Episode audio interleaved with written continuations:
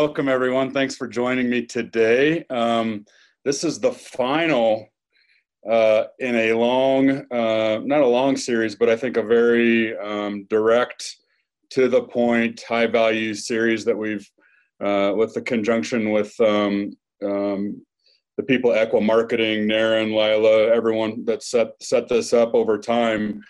Um, I think we've produced a, a quite a impactful series. Um, it's all available. It's all archived thanks to them. And I've been getting lots of great feedback via email and whatnot from people that are going through it very systematically.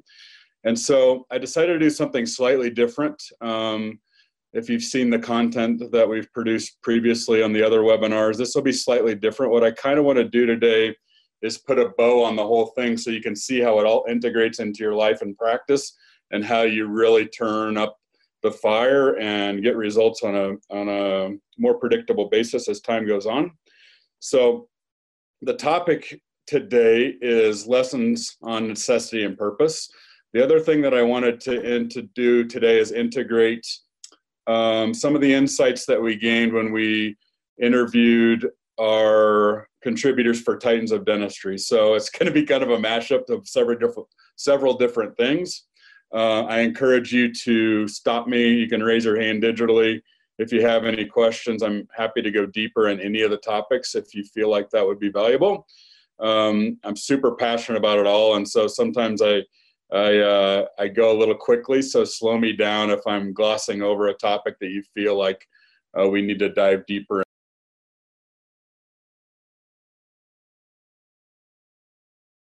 Can be really valuable it's the opposite of what I've done for most of my career, which is just grit, hustle, and and push against Mother Nature. And um, that about broke me. And I'll talk a little bit more about that. This is leveraging Mother Nature, leveraging science, leveraging everything that we know about the neuropsychology, positive psychology, the best research on what uh, high performers do, not just in dentistry, but in athletics and in Hollywood and in uh, executives that have really lots of demands on their time and knowledge. Um, so uh, I'm happy to share this with you. And uh, again, let's dive in, but stop me if you have any questions along the way.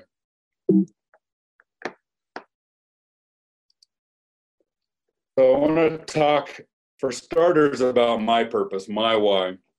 I have a nine-year-old son. His name is Bennett when I moved to Colorado 10 years ago, my wife, Kara, was pregnant with him, and we came here to pursue a dream. We had a perfectly good life in North Carolina, nice house, nice cars, nice jobs. Um, but, it, we, you know, like Jim Collins talks about, good is the enemy of great. And there was something more that I was longing for. And a lot of that was driven by experiences I had living in Europe for four years when I was a army dentist. Um, that dream pursuit very quickly turned into a nightmare for me. Um, struggles with team, um, which is pretty common in dentistry. I wasn't a capable leader at the time. Uh, struggles with cash flow, maxing out credit cards. And when Kara, when it was time to deliver Bennett, uh, it was actually in the seventh or eighth month, uh, premature. Kara got really sick and was um, had to be medevaced to Denver, a flight for life to save her life and the life of Bennett. Um, I remember driving over that snowy pass, wondering like, is everything that I've ever worked for, is this dream about to be like snuffed, completely wiped off? And so, uh, thankfully, he was born um, the next day about 2 a.m. without drugs. Kind of a miracle, quite frankly. He had the best doctors available for the situation, but um, we came home within a few days of that. Um, remarkable uh, ending to that story. But I would continue to kind of slog in the practice, trying to figure out marketing, trying to figure out leadership, trying to figure out my kind of clinical mojo all at the same time, which is really demanding on top of becoming, you know, trying to become an excellent dad. And that that really um, is a story of purpose and why, because there were times in the practice where I didn't know if it was going to be a crash and burn. I didn't know if I was going to have to move to Denver and take on an associateship. There are a lot of question marks because things weren't going very well. They weren't going as planned for a lot of reasons. Some were on my own fault. Some were just those curveballs that life uh, throws at you to see what you're made of. And I remember looking at Bennett in his crib and kind of trembling on the inside from all the anxiety and all the pressure. And I said, Bennett, I don't know how I'm going to figure this out, but I'm going to find a way.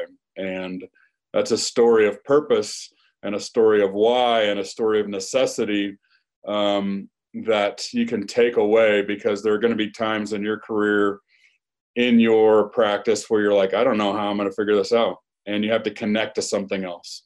And we'll dive in deep on how we really do that and how we strategize and how do we, do we discover our purpose. And it's this this big word. And if you watch enough movies and you read enough self help, you think it's like, oh, one day I'm going to have this epiphany and this lightning bolt's going to come down and I'll have my purpose. I don't think it's quite works works like that. It's a process. And that's why i'm going to kind of give you the seeds of that but know that it's something that gets clearer and clearer as time goes on. And it goes in conjunction with one of our first uh, discussions on clarity. When i'm working with a client i spend a lot of time talking about what do you want? That's a really hard question for a lot of people. And so we chase a little bit more a little bit better um, we have this notion that more must be better and that's rarely the case and so we need to figure out what our path is. The next thing I connect them with is why do we want it? If we want this thing, say it's a new practice, and we don't have a great why, if it just seems like the next best move or it's a good deal or whatever, um, it's probably not a very good what um, because you won't have the drive to really see that that through. It might just be kind of a knee jerk decision, and we have to make sure because there's so much opportunity now. There's so much information that we have a filter system to make sure that it's really the highest use highest and best use of our time otherwise we end up like on this hamster wheel and that's where i find most colleagues um, pursuing a little bit more a little bit better um, money equals success there's a lot of bad paths out there and there's a way there's a better way to integrate it all and uh, again i'll try and put a bow on all of it so you can see how all of this integrates um, a little bit more about my story, that was the beginning of what I consider the pit phase of my career where just nothing seemed to be working out. Nothing seemed to be going as planned. Some days I would literally say, I just need to make it to lunch. I just need to make it to the end of the day. About three years into the startup, when things were just starting to take off a little bit, I found my wife face down on her laptop computer and she had to be medevaced again to Denver to save her life again. This time I drove across that snowy pass with Bennett, um, picked him up from preschool, again, wondering like, is this just not in the cards? you know, is he to live a life without a mother? And I'm to live a life as a single dad, wondering what uh, life had in store for us. Again, thankfully, it has a miraculous and, and hopeful, uh, a, a, very positive ending. Kara had two stents put in her neck to save her life. Uh, the first couple days were really touch and go. Um, because there was so much bleeding on her brain that it, it uh, was causing some more problems and they thought they were going to have to do a craniectomy to relieve the pressure but after some um, clotting factors kicked in she started to turn it around and she went from not being able to talk and walk to very quickly being able to talk and walk and um, our lives kind of started getting back to normal within a month or two um, she still has some a little bit of uh, speaking numbers, some hangups there. Uh, now we're six years after the fact, but she recovered very gracefully. I did not. I kept taking these kind of hits, and as an alpha male, you want to fix everything, and some of these things just couldn't be fixed. And no matter how much work and effort and grit that I put into it, just took time and space. And when I was in those dark days trying to figure out, like, how do I personally recover emotionally, financially, how do I keep things on the right track for my son and my wife? Again, that became another call to necessity and purpose and allowed me to kind of persist and not stop moving forward, even though things were really slow from time to time. Um, and that is what drives me today. When I was in that pit, when things looked most bleak, I promised myself, again, connecting to purpose and necessity, if I ever got out of this pit, I would spend the rest of my career helping dentists avoid the pit and find their best year every year. And thankfully, I did. And now I have time, and the practice is thriving um, to spend um, coaching, speaking, connecting, um, podcasting, writing books to pursue that end. And it all goes back to my original purpose, which is to serve my family um, and to be a, a, really good example for Bennett on how to take an idea, make it a reality, how to take a difficult time and turn that obstacle in an opportunity. So I set that groundwork for for this story and this uh, explanation as we dig into necessity and purpose. Those two words to me are sometimes one and the same.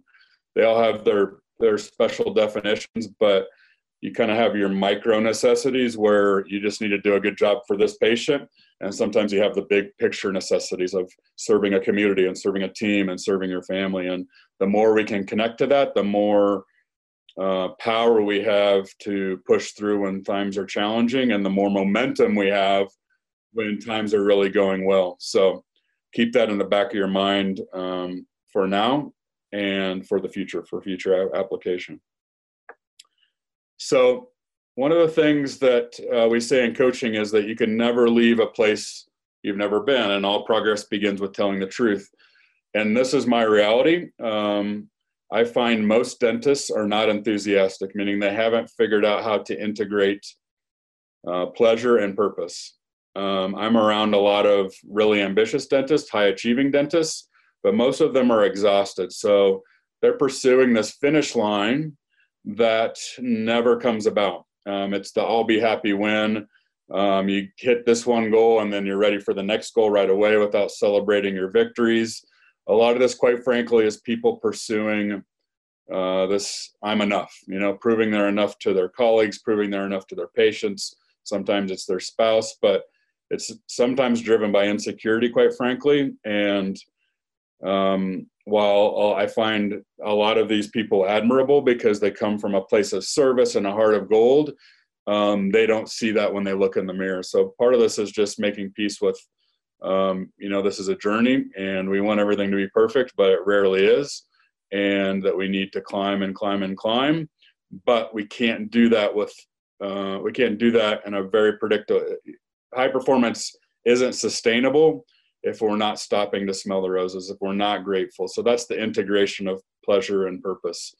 I find a fair amount of dentists who reach out to me that are emotionless. They've tried everything seemingly and nothing works and they're they they have resentment for their patients, they have resentment for their team. They're kind of this um, emotionless dentist down and to the left. There's a few dentists I run into, not very many. I'm just not in these circles, I think, but that think because they have a dental license that they're entitled to certain things, a certain paycheck, a certain amount of time days off. Um, you and I know that the marketplace doesn't really care where you went to school or what your GPA was. They care how you're serving them. They care how you connect with them. They care do you have their best interests at heart. And so my goal in these conversations is to get people trending up and to the right, so that we can figure out how do we make it how do we make it all happen. How do we have a great practice, be a great clinician, be you know a great leader in the home in the practice. Um, how do we have wealth health spirituality all at the same time? We think of this as an either or game but there's a way to get them all aligned so they're all serving one another as opposed to pulling one another. And uh, i'll show you a framework that will help you with that if you're not uh, there already. So what is necessity um, there's a few things that I think we need to talk about. Um, necessity, Plato said, is the mother of invention. Like when I was struggling in practice, it created this resourcefulness in me that allowed me to kind of do whatever it took. I wasn't, I mean, I'm pretty introverted, but it got me on radio spots and TV spots to get the phone to ring. It was all driven by necessity. So I couldn't cling to uh, shy, introverted Dave Mull. It had to be something more to get what I needed. Um, and that was all, again all connected back to wanting to create a great life for my family. Um, motivation. There's a great there's a great book called Willpower Doesn't Work, and it really shows that we have this finite. Um, it's kind of like decision fatigue. We have a very limited capacity for motivation, yet we're kind of trained to wait to be motivated, and so we maybe listen to a, a motivational podcast or motivational music, but that wears out really quickly. And so we need something that can sustain, and that's necessity. Um, and the, there's also this realization or this, um, some people don't find the realization, but I find a lot of people stuck and they're looking for the right time. Um, if you run a business or have a family, you know there's no perfect time to start the business. There's no perfect time for your hygienist to uh, announce that she's moving. Um, there's pregnancies, there's upset patients, um, there's your own when starting a family. There's no ideal time. And so we need to realize that motivation is for amateurs and pros do what needs to be done no matter what. So necessity is turning our shoulds and mights into our essentials and musts. So it's dialing up the need.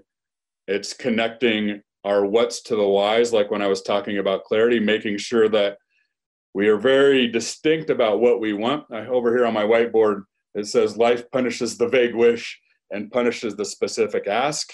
Very clear on what we want, but it needs to have a compelling why because another dollar um, will will run out, will run pretty thin. And we probably all know, I know several of them people that do quite well financially, but they're kind of broken because they haven't um, fostered the the health, the spirituality, the relationships that really uh, are the why for most people that are succeeding at a high level over the long term.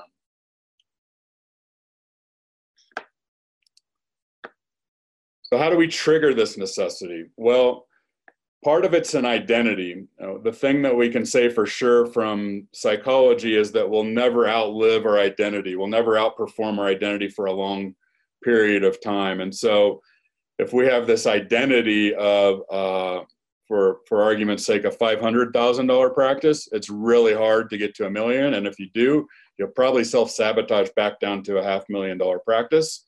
And so we need to foster our identity to say like I'm best in class here. I'm best in my community. There's no person in my county that runs a dental practice like I do.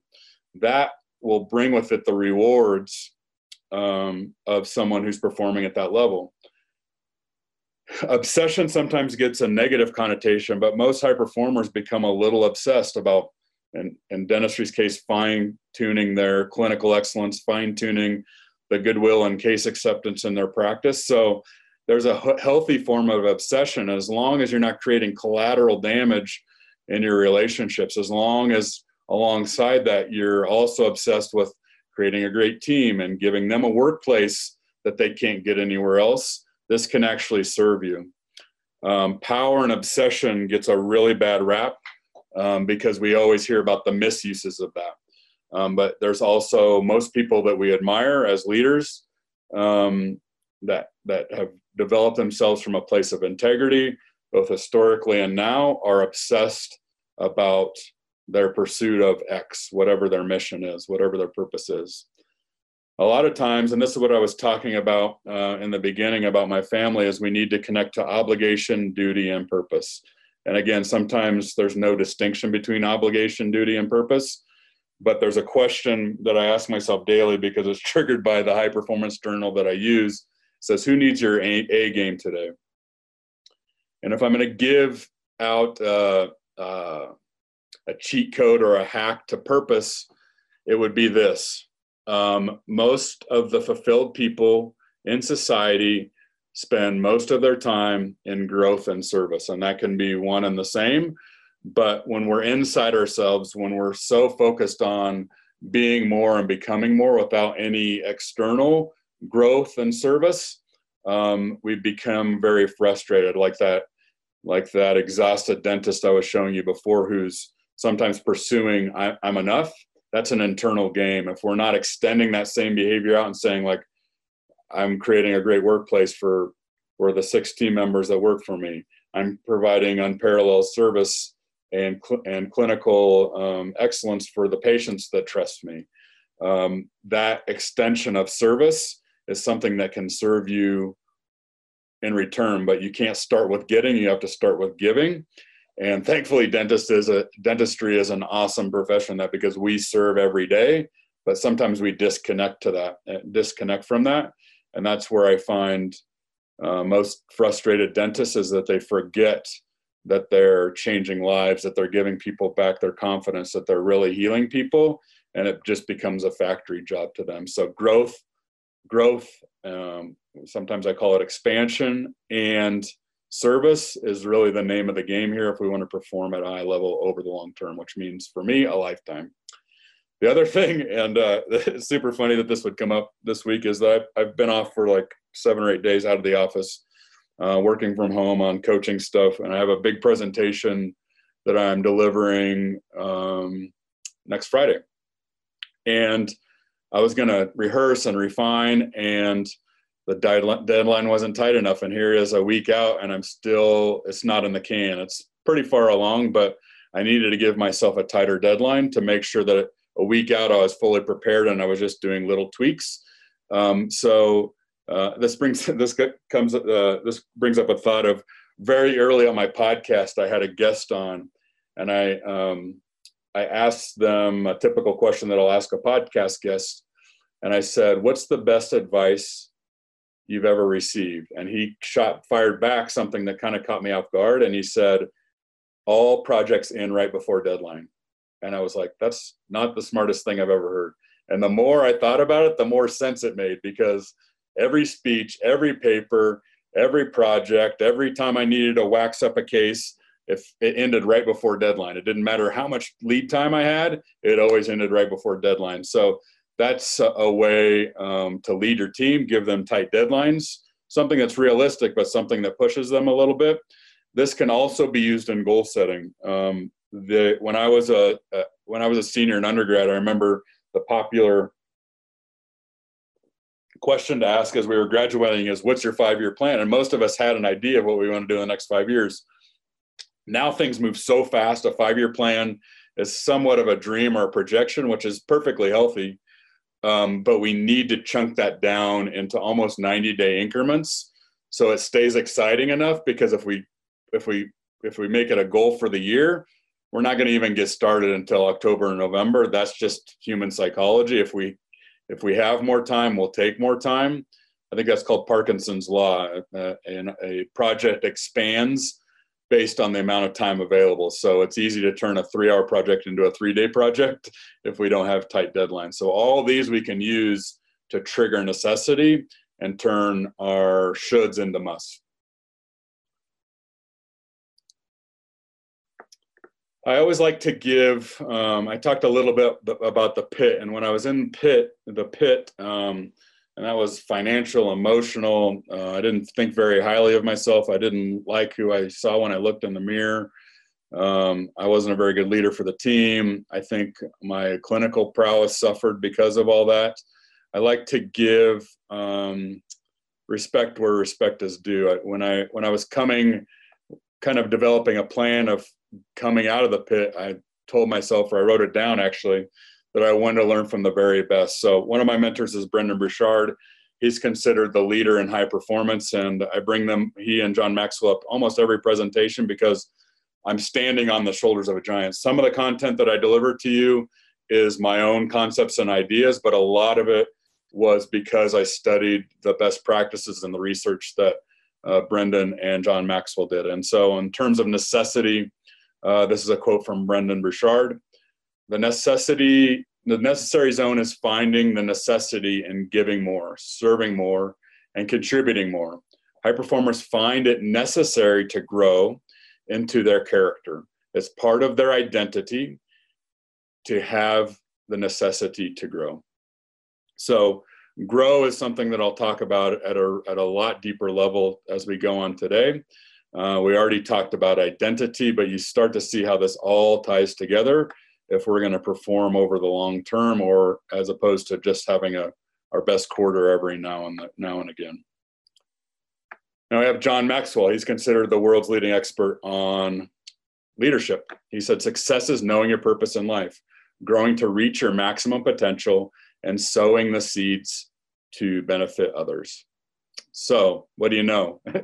Growth and service comes up again and again and again when you find people that are performing at really high levels over the long term and are studying people that are performing at high levels over the long term.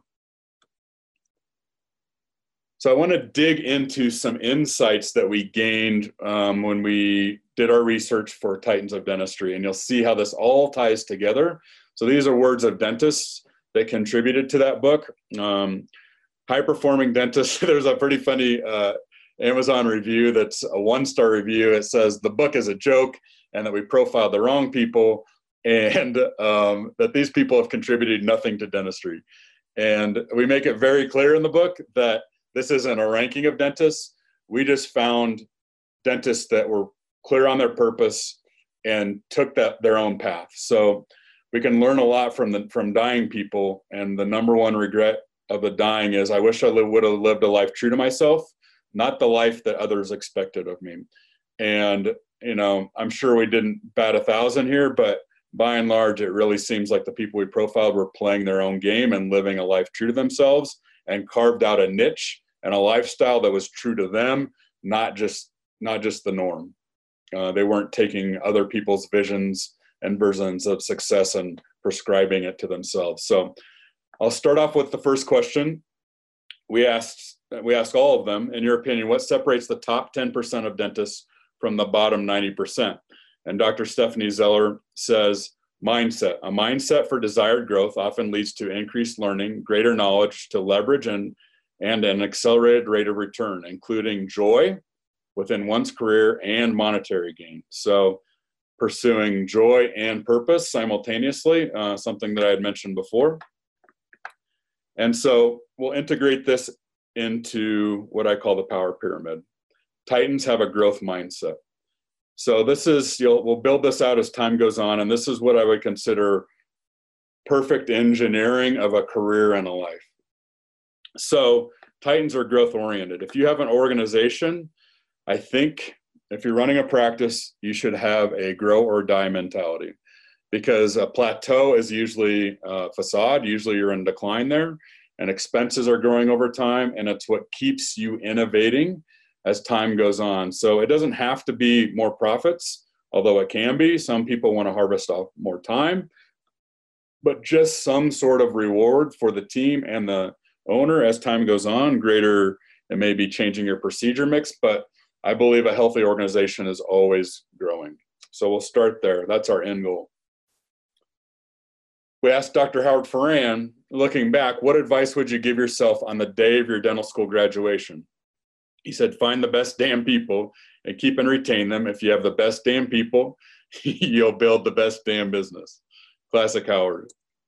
So Titans are focused on the damn business what is the business of dentistry? I think in its simplest form, it's goodwill and case acceptance. Goodwill in its simplest form is building trust and exceeding expectations. Case acceptance in its simplest form is helping people want what they need. We have a great business model. Patients know that they should come see us every six months.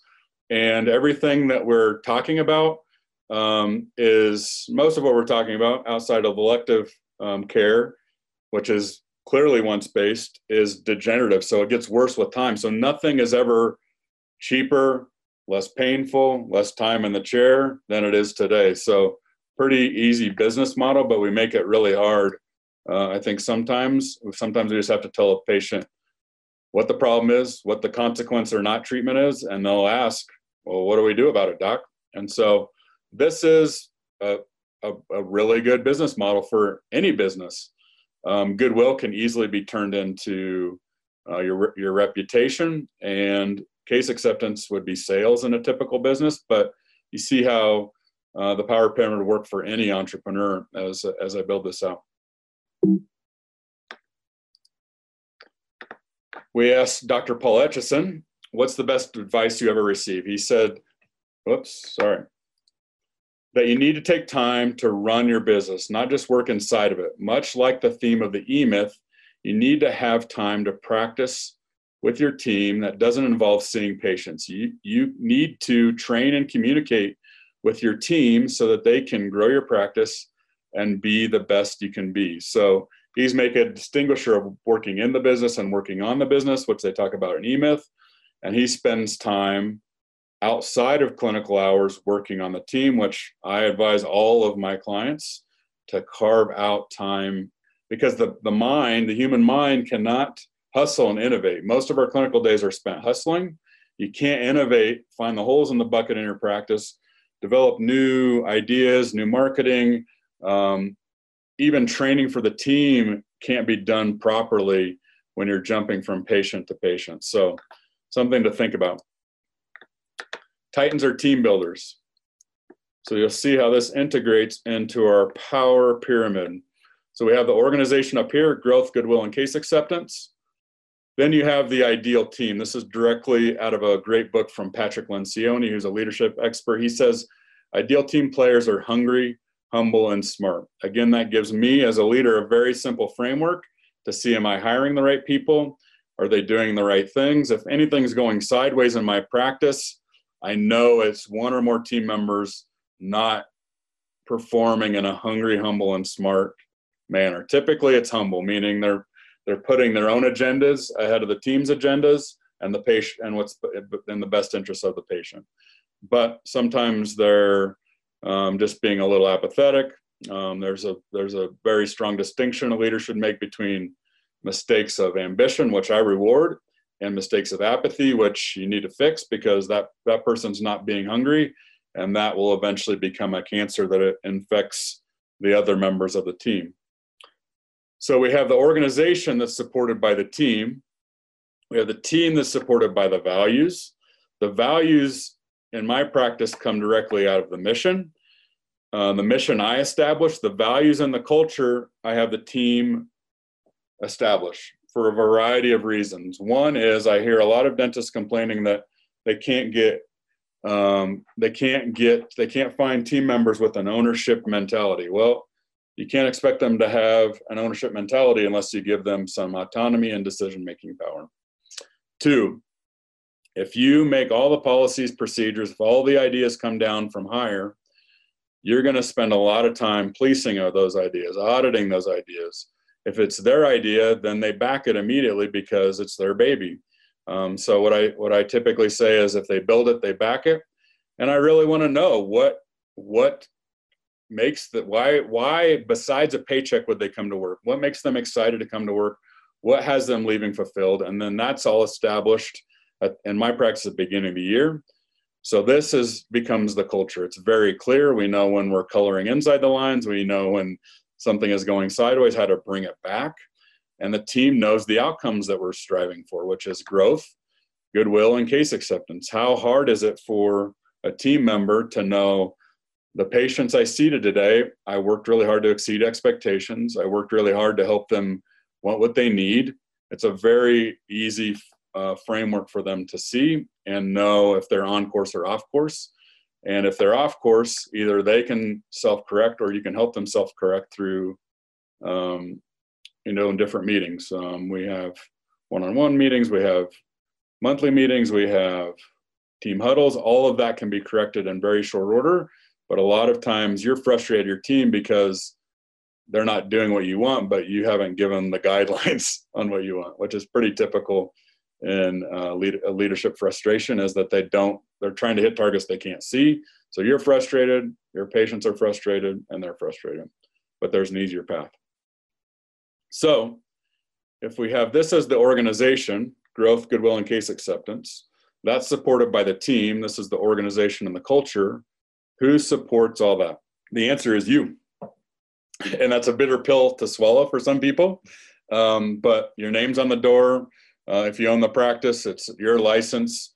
If um, things go awry with your practice, with you know the board or whatever, they don't care about who works for you. They care about you. And so you need to have that level of accountability. And it sounds daunting at first, but it's actually what sets you free. And uh, I'll dive into that a little bit more now. So, as I mentioned, that seems like a, a big weight, right? Like, how do I support the growth, the goodwill, the case acceptance, the team, the mission, the values? Well, you can be like Atlas here and feel that burden and wear out over time. And I see tons of dentists, and I talk to tons of dentists who are bored, broke, broken, burnt out. This is what they're doing. They're giving more than what they've got. They're working on the extremes. And a lot of times that comes from a kind heart because we want to serve. We want to make everyone happy. Um, that only goes so far, though. We need a skill set and mindset. So over here we have Archimedes, who's lifting the same weight essentially, but he has a tool. He has a lever. So let's build out the tools and figure out how do we actually become a higher version of ourselves? How do we increase our capacity so the problems that are a big deal in 2019 don't even bother us in 2020? We need that constant evolution, and I'll explain how and why. So let's dig into the Titans a little bit, and I'll see you'll see how this builds out. What leadership advice would you give a dentist who has an ineffective culture in their practice? Dr. Peter Boulden, fellow podcaster, fellow author, says a leader is responsible for an ineffective culture. It may be because you created a vacuum or a lack of culture, which allowed someone to fill it with a bad culture. This is typically what I see in dentistry, side note there. Um, or simply the culture is you set out to create is ineffective or inauthentic. Either way, you need to have extreme accountability, which ironically would be a great step for creating an effective culture. So that's accountability, right? Titans are mm-hmm. accountable. And I often get this question like, what do you mean by accountable? I mean, everything is your fault. Now, again, daunting, um, but you it's your practice. You, you're responsible for everything in it. Your name's on the note, your name's on the license. Um, and again, this can be something that really sets you free because if you want to blame your team, if you want to blame the patients, if you want to blame the economy, the town, the building, whatever uh, sort of finger point you want to do, it gives you're you're taking your power and your control and you're giving to someone else. I'd rather keep that with me. And so the thing that I use, the kind of the mantra I use is uh, a practice is not limited by its opportunity, it's limited by its leader. Um, that's a process. Am I there realistically all the time? Do I blame? Yeah, from time to time, but you can improve that muscle as time goes on if you're just self aware to know that our default and our team's default is to be accountable. The other cool thing about accountability is you become more accountable. The best leadership is by example. What happens to your team? They become more accountable too. So we'll start there. Sorry. All right. So we asked Dr. Corey Glenn. Corey's a friend of mine, and uh, I remember dialoguing with him uh, when he was going through this cancer diagnosis. We asked him, please explain the most challenging time in your career and how you moved past it and thrived on the other side. He said, definitely it was my cancer diagnosis. It was the end of 2015, right about Christmas, as I recall. We were at our prime. Everything professionally was going perfect. My practice was thriving. I was doing the kind of dentistry that I loved, and my speaking career was just on the verge of taking off. However, I'd achieved all of that at the expense of many other things. I'd been way too focused on work and not my family, my health, diet, or exercise. By the end of that year, I felt miserable. I began coming home every day with excruciating back pain and exhaustion and other strange symptoms. The terrible back pain and hand cramps that were hindering me professionally finally drove me to the doctor, and that's when they discovered I had acute leukemia. I was a wreck. And it suddenly became clear to me that all that stuff didn't matter at all. And the only thing that did ultimately matter in my life was relationships. So that always happens when we have a near death experience or we're next to one. I can tell you when um, Kara was kind of in her deathbed with after she had the stents placed with her stroke. Um, when the money that was in my bank account or not, the practice just didn't matter. He just wanted one more day. Um, people that I hadn't talked to for a long time reached out to me in support, and you realize like nothing else matters than relationships. But all that to say, dentists are clear. Or, or, titans are clear. They know what they want, they know why they want it, and they know who they have to become to get it. Sorry about the graphic errors here. We asked Dr. John Nosti, what's your morning routine? He said, working out. It helps me set up my energy for the day by starting out on a positive note. So Titans are energetic one of the things I do with a client right off the bat is can try and convince them. This is sometimes a bit of a fight. We try and convince them to sweat before work. Why? Your energy when you walk into the morning huddle matters. If you've got a case of the Mondays and think that won't permeate and create some sort of apathy in the team, uh, you're sorely mistaken. And our, this physical body will either drive production or hold it back. Um, there is no neutral. So caring about how you feel when you walk in and kind of activating that through for some people it's exercise some people it's meditation some people it's journaling uh, some people it's all of the above I, I tend to think more is better here it doesn't need a lot of time but it just needs your attention for 10 or 15 minutes you can thrive every day and it actually makes the days longer where i used to kind of tucker out about four o'clock i can just power through and my five o'clock is just like my 10 a.m. because I'm being very cognizant about uh, taking care of me physically. And again, this is a force multiplier. You'll see this in your team if you pay attention to it. What leadership advice would you give a dentist that has an ineffective culture in their practice? We asked also Dr. Rick Workman. So the key is to gain self-awareness of their strengths and weaknesses, gain 360 anonymous feedback from their team, even if it's difficult to receive. It's feedback that needs to be learned. Ask your team for help and have the courage to listen to them.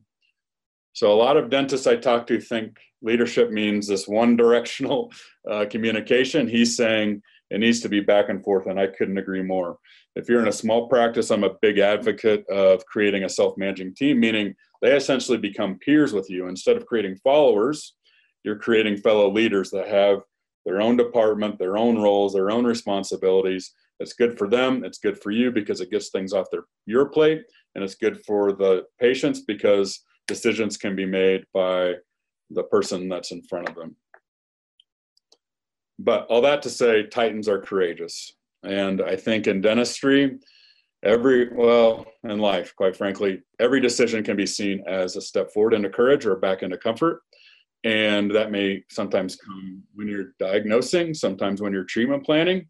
Um, a lot of times when you're leading um, having those difficult conversations while they're small keeps them from festering and getting bigger and permeating the rest of the team and affecting the whole culture that all takes courage because most of us aren't trained for this but ignoring it and not being courageous usually makes a bigger problem we asked Dr. Bruce Baird, in regards to your dental career, what would you like your legacy to be, or how would you like to be remembered? He's somebody had a lot of fun doing dentistry, who helped a lot of people become more productive, which in turn allowed them more choices in their life to spend time with their families and spend more time with their kids.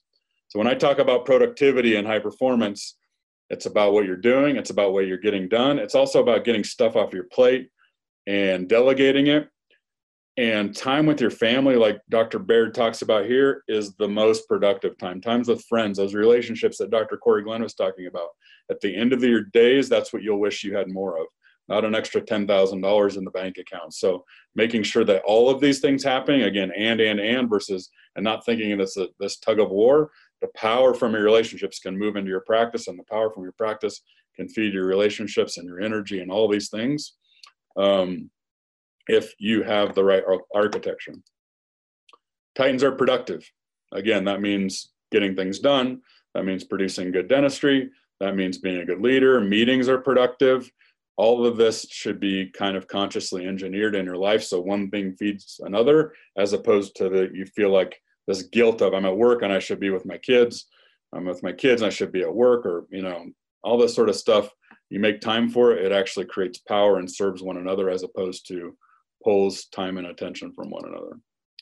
We asked Dr. Gordon Christensen if you had to narrow down to a couple, what traits or skills do you think are most important in running an uncommonly successful practice?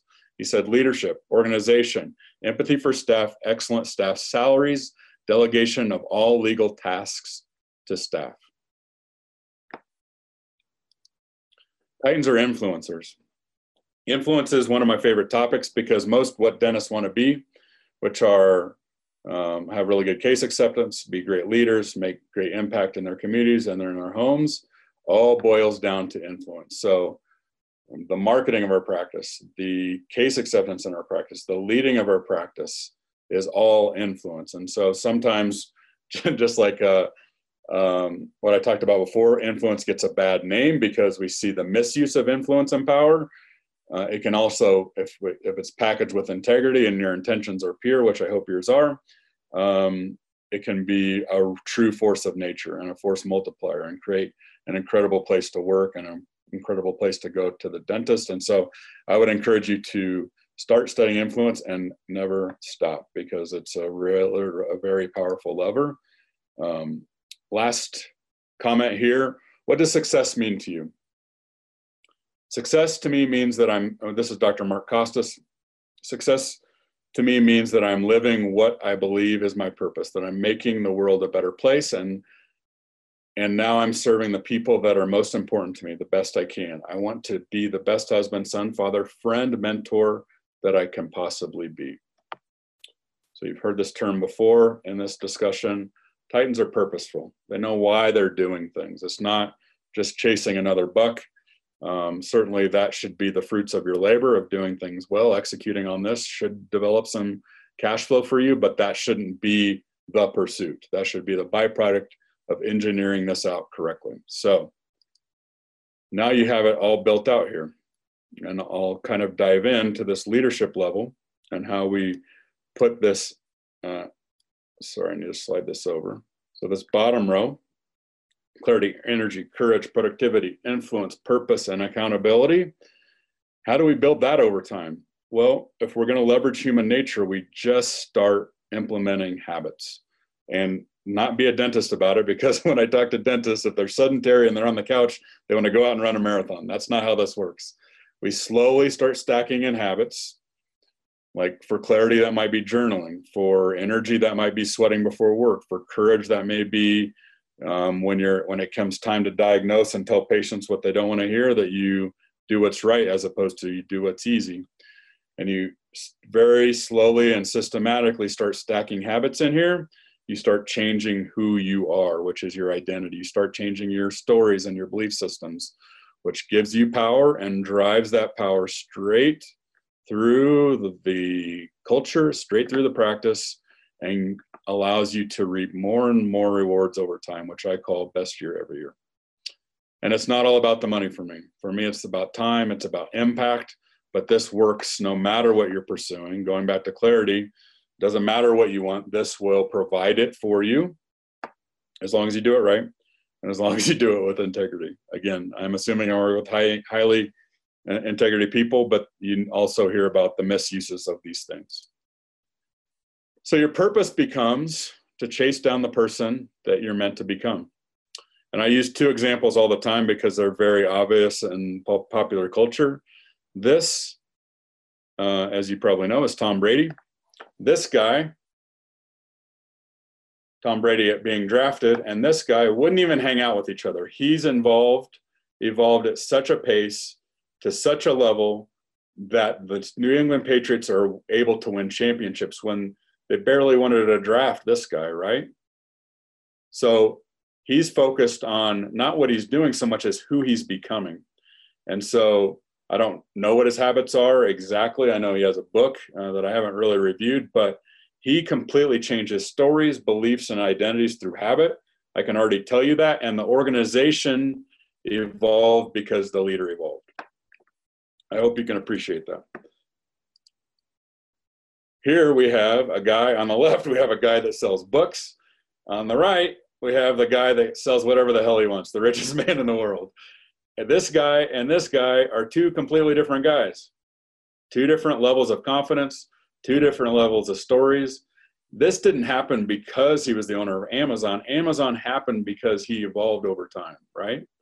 And you may love Tom Brady and Jeff Bezos, you may hate them, but you have to appreciate that their organizations were the byproduct, the, the power of the organization, the byproduct of the leader evolving over time. And so that's why this power pyramid is so predictable and it leverages science. It's based on science. It leverages human nature and psychology and the things that trip us up. It helps get them out of the way very systematically. And it all connects to your purpose. And that's why I love this purpose pyramid or this power pyramid is because your purpose the purpose of everyone is to expand and serve in some way. That needs further definition.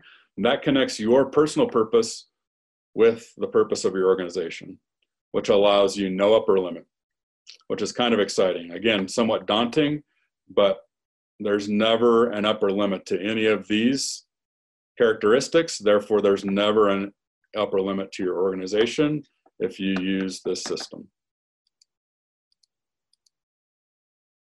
So most people, when they're tired, they're frustrated, they're exhausted, they, they have an engineering fail. And so that's what you see here, an engineering fail. I don't know how they're going to figure out this bridge issue, but these cars over here on the left are not getting to the right, and the cars on the right are not getting a left unless they figure something out. And that's why most dentists that I talk to are those things I mentioned before. They're exhausted, they're burnt out, they're bored, they're something other than fulfilled. It's because no one gave us a good leadership architecture, a leadership architecture to start with self leadership and drive that into the organization. But the highest performers over the long term know this. This is the secret. But this is excellent architecture. This is me as a soldier boy uh, at the pyramids of Giza. Just like the pyramid, the power pyramid, it's timeless, it's majestic. People are in awe of it if you can figure it out. It allows the power pyramid allows you to integrate your life into work and your work into life, so you don't not chasing this fallacy of work-life balance. You're continually getting power, and if things go sideways, which they will, like my my health situation might be a finan- my wife's health situation, it might be a financial situation. You know how to go back on track because you just double down on what's working. Sometimes that's your spirituality. Sometimes that's your health you don't rush into the fire and fix it necessarily. You become a bigger version of yourself even temporarily so that you have the energy to fix the problem. It's a staffing problem. It's a patient problem. Now you know what to lean on because there'll always be something working in your life to support that. There'll be fires burning as well but you double down on what's working so that you can fix what's not working and get back on the path of purpose that we talked about today so, right on time, about an hour in. Um, if any of you have any questions, I know that's like super high level. Everything that we've done leading up to this, the other six or seven hours, um, really dive into each of those habits the accountability, the clarity, energy, courage, productivity, influence, um, and how to build that out. But now you see how it all ties together and how your purpose as a as a human, as a leader, as an owner of a practice, connects to your practice purpose, and now you've got a sustainable model that can just get better over time, and it works as long as you work the system. So you have to trust the system and not think it's too good to be true. Um, so I welcome any questions that you may have.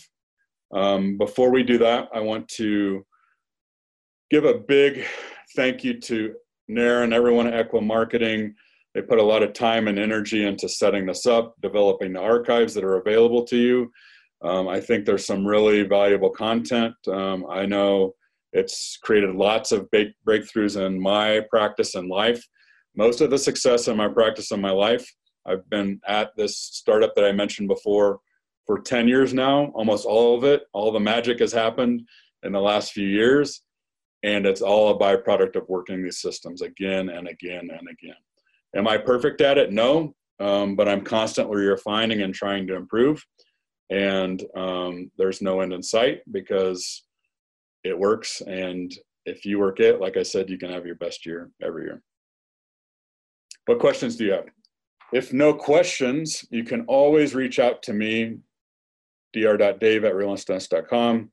I have stuff that's constantly being posted on Instagram. My podcasts have been uh, they're all archived for the last six or seven six years? Six years. Seems like an eternity when i say that. That's when podcasting was just a an infant. Um, now there's lots of great podcasts. So something that i tell um, clients and people that i talk to is that it's amazing because these resources these webinars like they weren't available. And in 2019 it's the information age and ignorance is a choice or yeah it's a choice and um, they used to be all this information used to cost tens of thousands of dollars and be kept in these silos of CE and, and consultants that would help your clinical prowess and your and your practice. And now it's all at your fingertips. So take it digest it utilize it because there's no bigger thank you I can get from teaching this information to see somebody implement it and start having the breakthroughs. Um, so again reach out if I can be a resource for you any specific questions I can answer for you before I close this out? Does it all make sense? And do you see how it all ties together and it becomes a matter of just being very strategic and um, ritualistic, habitual about um, who you're becoming and what you're doing both inside and outside of the practice. It's a real foreign concept, I think, especially in dentistry. And um, therefore, I know I'm kind of introducing this model a lot of times. And as you think about it, it has more and more layers to it. But um, I'm, I'm glad that I was able at the end of these modules to kind of pr- provide an overview um, and see how it really connect. I hope you can see how it really connects to who you are, who you want to be. And it's also one of the hardest things, one of the biggest challenges I have um, in coaching dentists is that we become so academic, so cerebral that we have to reconnect our head to our heart. And purpose work is a lot of times um, going back to what do we love? Why did we get into dentistry? What did I enjoy doing as a kid? When am I in flow where time seems to disappear and I can just do this perpetually and become somewhat obsessed and highly productive with a certain project. And the more we digging around and the more self-awareness we have there, the more breakthroughs and the quicker they come. So thank you all. Uh, I appreciate your attention. It's an honor to serve you.